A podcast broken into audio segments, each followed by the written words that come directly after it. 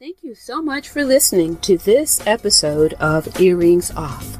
We want to invite you to subscribe, rate, and leave us a review. You can find us on Facebook at Earrings Off Podcast and on Instagram at The Earrings Off Podcast. Welcome to Earrings Off. I'm Lou. And I'm Teresa. Let's get started.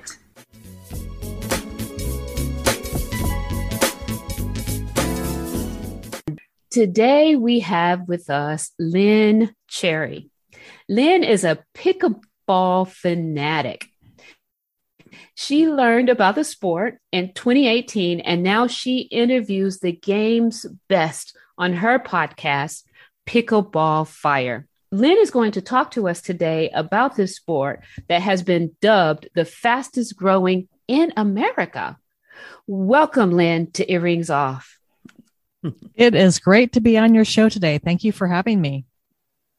Oh, very good. We're going to jump right into the questions. Lynn, tell us where and when um, was pickleball invented and how did it receive its unique name? Pickleball was actually invented quite a while ago. It was invented in 1965 on wow. Bainbridge Island in Washington. So it's it's been around for a long time, but it's just really, really become popular. And you know, the name is an interesting thing. There's a couple different stories within the pickleball world about how the sport did get its funny name.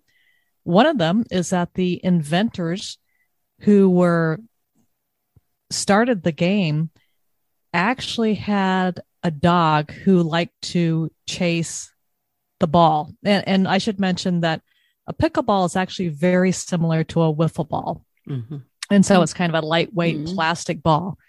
And apparently, when they were playing the game, the dog loved to go and uh, chase the ball and run off with it. And of course, the dog's name happened to be Pickles. Mm. so that's, that's funny. That is one version of how the sport got its name. There's a little bit of controversy because one of the um, wives, it was actually uh, three families who got together, you know, one weekend and we're looking for something to to do with the kids.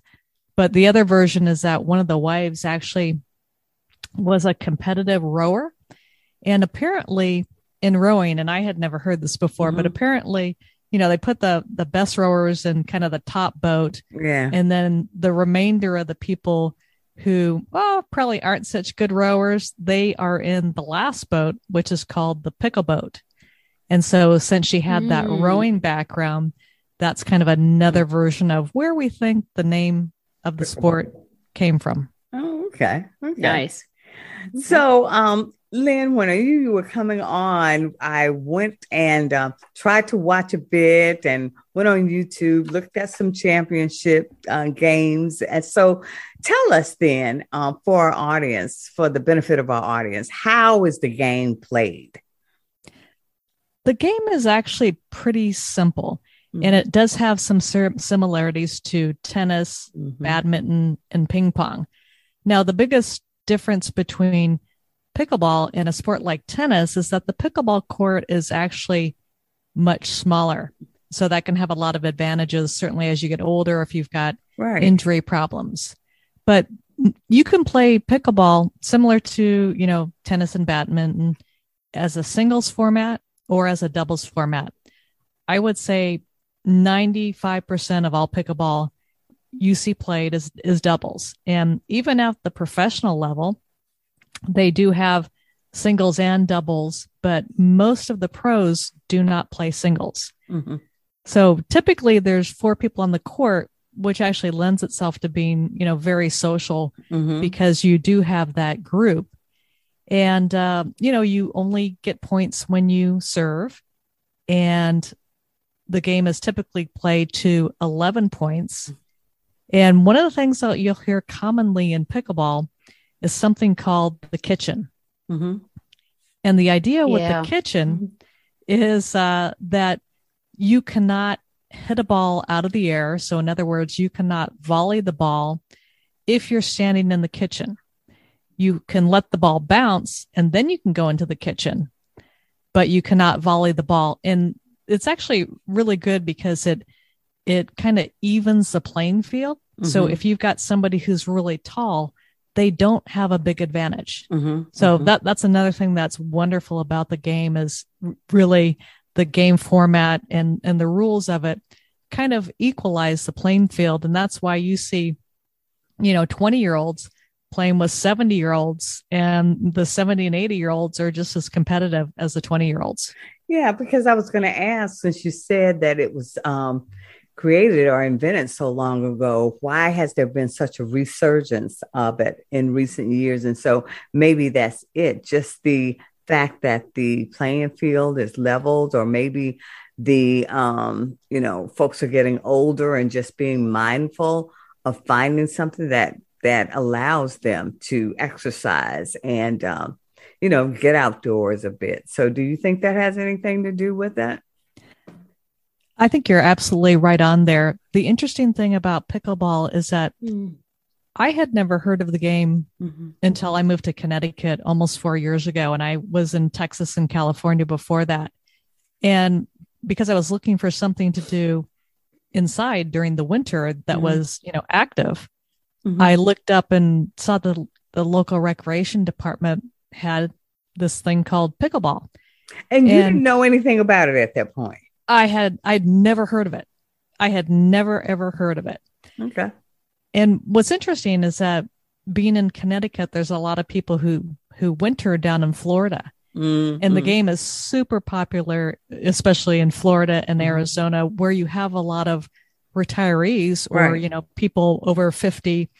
And that's kind of how the game kind of grew slowly. People mm-hmm. thought of it as kind of an older person's game. Mm-hmm. But I think the reason why it's getting so popular is honestly because now the young people and the families are, are finding it. And um, the, you know the kids want to play as much as possible once once they find a game. And and i would say that would be true for the adults too. I mean people get addicted to pickleball. Yeah po- that's what yeah in a positive way. And yeah, i know you've got a story about that. Yeah that's what um that's what i'm hearing i tell you. So yeah. Okay okay. Very good. Very good. So it's been said that you can have fun the first time you play and that you don't need a sports back- background to enjoy the game. So, why is that? You know, I think there's a number of reasons. And I would say, first and foremost, is the paddles lightweight, the ball's lightweight. And if you've got somebody who has never played a sport or never played a paddle sport, you can basically just, when they are first introduced them to the game, if you can throw the ball underhanded over the net, then you will be able to play pickleball. Wow. So you don't mm-hmm. need an extensive amount of coordination mm-hmm. or anything like that. Mm-hmm. Okay. Yeah, and I I too like um um I think uh Lou we were talking before about you know researching it to prep for this for the interview and I saw a match and um and I've seen people play at I play tennis so I've seen people playing across the way, right? But what I what the seems the only thing that I've found difficult about it is the scoring. I don't quite get it. Right. Mm-hmm. I, I know that you only score when you serve, but there are three numbers that are called out instead of just the two numbers, you know, the score for each side. What is that third number? The third number is whether you've got the first server or the second server. So, you know, similar to tennis, if you're playing doubles, you've got somebody who serves the first time and, and then once it's a side out, then you've got your partner who serves and, and that would be the second server. So that last number, it's either going to be one or two, just representing who's serving first for that particular oh. rally or point. So it's Okay. I, am not sure why they added on, but um, it does. It it can be a little bit confusing at first. Mm, mm-hmm. Yeah. Now yeah. I got it. yeah. okay. Well, and uh, Lynn, I shared with you how um, my neighbor was missing one day from a pretty important neighborhood meeting, you know, And um, I was I was like, where is she? And her husband said, no, not gonna happen. She's playing pickleball. You don't seem to understand. Nothing comes before pickleball. So I I get it that people get addicted to to this. Um, but I think we already talked a little bit about um, how multi generational players can come together on the court and how that's such a draw because it doesn't require that, you know, it doesn't give advantages to different people, that it sort of levels the playing um, field. But you talked about when you first played the game, but how does one start playing uh, pickleball? Is it intimidating at all or? I would I would say no, actually.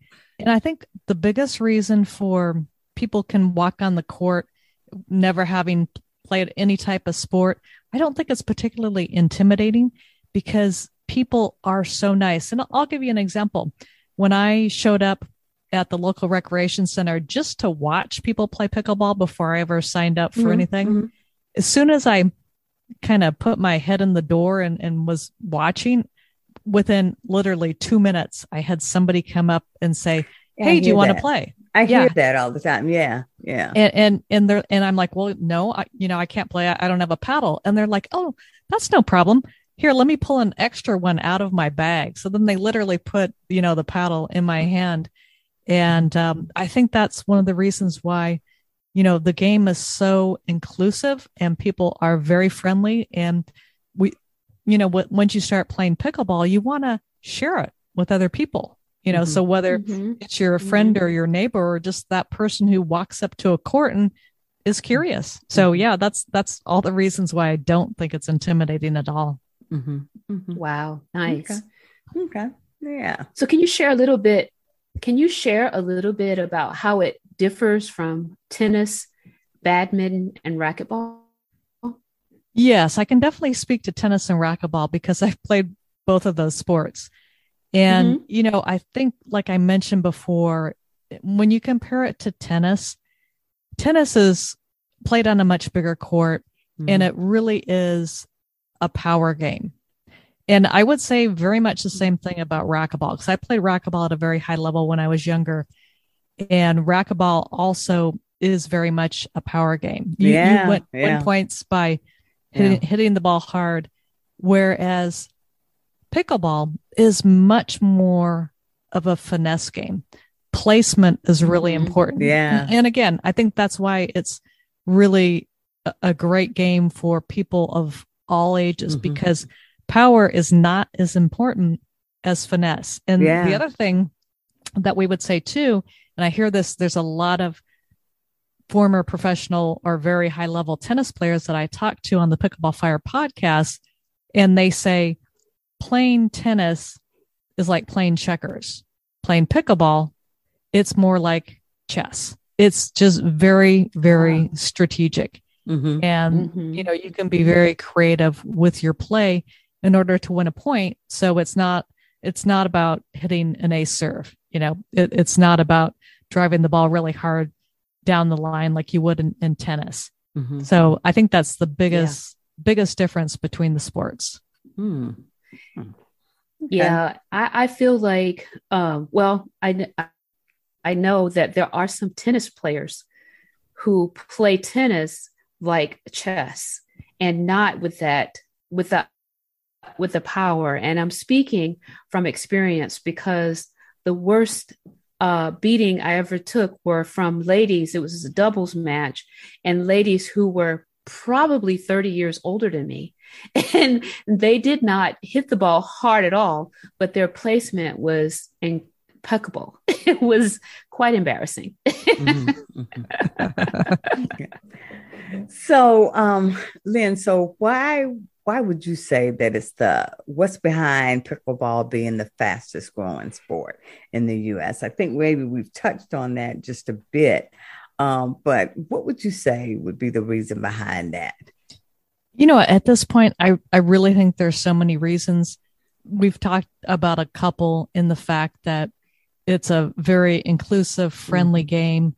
You've got, um, you can play as an intergenerational sport, but I think more recently, certainly within the last two years, really what's happened is that the there's a couple different professional pickleball tours so there's a lot more media exposure you can mm-hmm. see pickleball now mm-hmm. on espn and cbs sports mm-hmm. network and other you know major networks and then two there's a lot of people now promoting it in social media and they they not only promote it to their existing audiences but they're trying to really grow and share the sport by bringing it to people who've never seen it before and never heard of it before. Now, you couple all of those things with the fact that while most players are in the US and Canada, there are now, I think, 68 member countries hmm. as a part of the International Federation of Pickleball. Mm-hmm. The International Federation of Pickleball is the organization that is bringing pickleball to the Olympics. Mm-hmm. And, and, so, I mean, just the, the growth internationally is just, you know, it's certainly years behind the, the US and Canada, mm-hmm. but it's just going to start exploding. So wow. then, Lynn, if someone, after hearing this broadcast, says, you know what? I want to learn about pickleball. I want to know more. So tell us again, um, please, about your podcast. And also, what are some other resources? What should people do if they say, you know what? I want to check that out. Where should they be going? Who should they be talking to? What can they do to get more information?